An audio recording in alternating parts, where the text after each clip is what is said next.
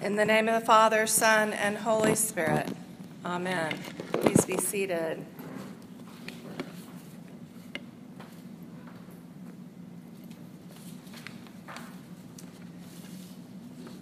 I find it remarkable, even astonishing, that Jesus sends his disciples, that would be you and I, as the baptized, right?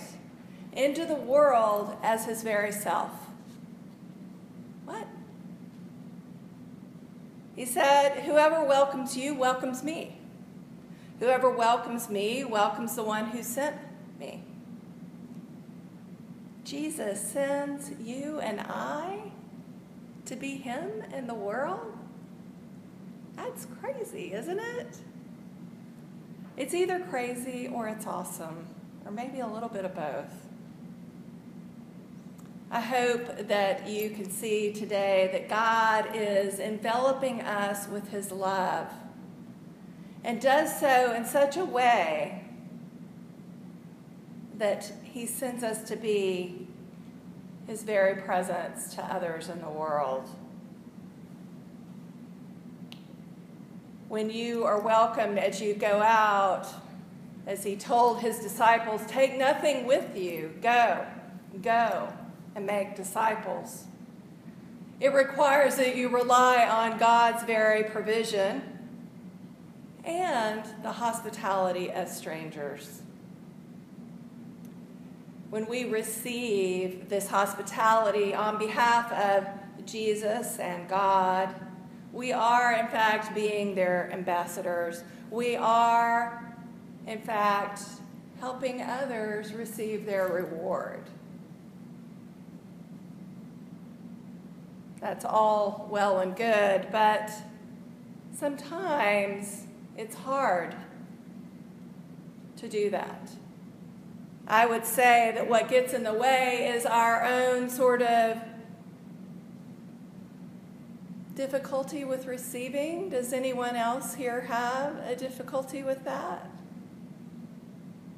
It's much more comfortable to be the giver than to be re- the receiver.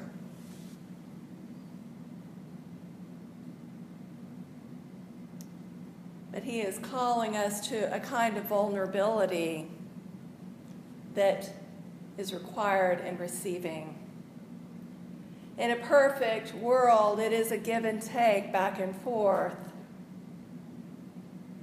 I had an incident with a man as I was driving to the airport last month on Belfort who was clearly homeless or in a desperate way. And I thought, I have water, I will give him water.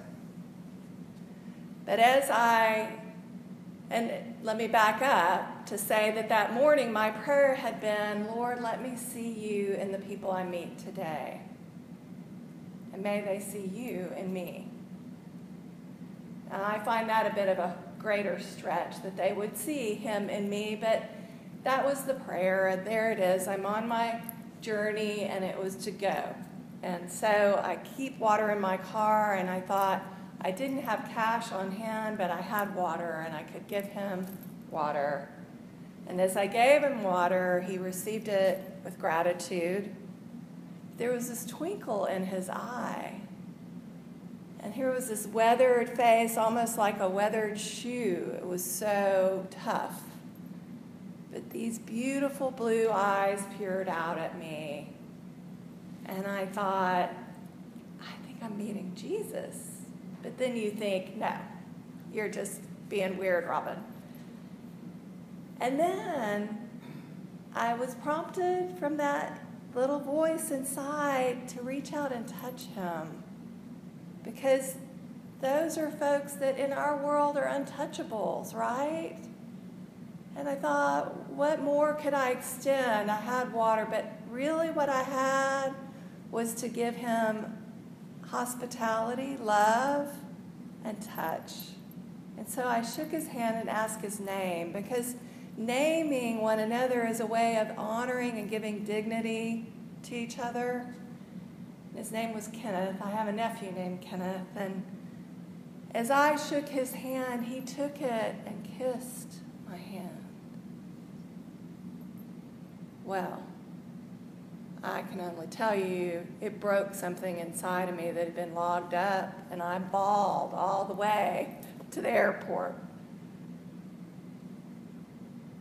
That is the best of us being Jesus and meeting Jesus in the world.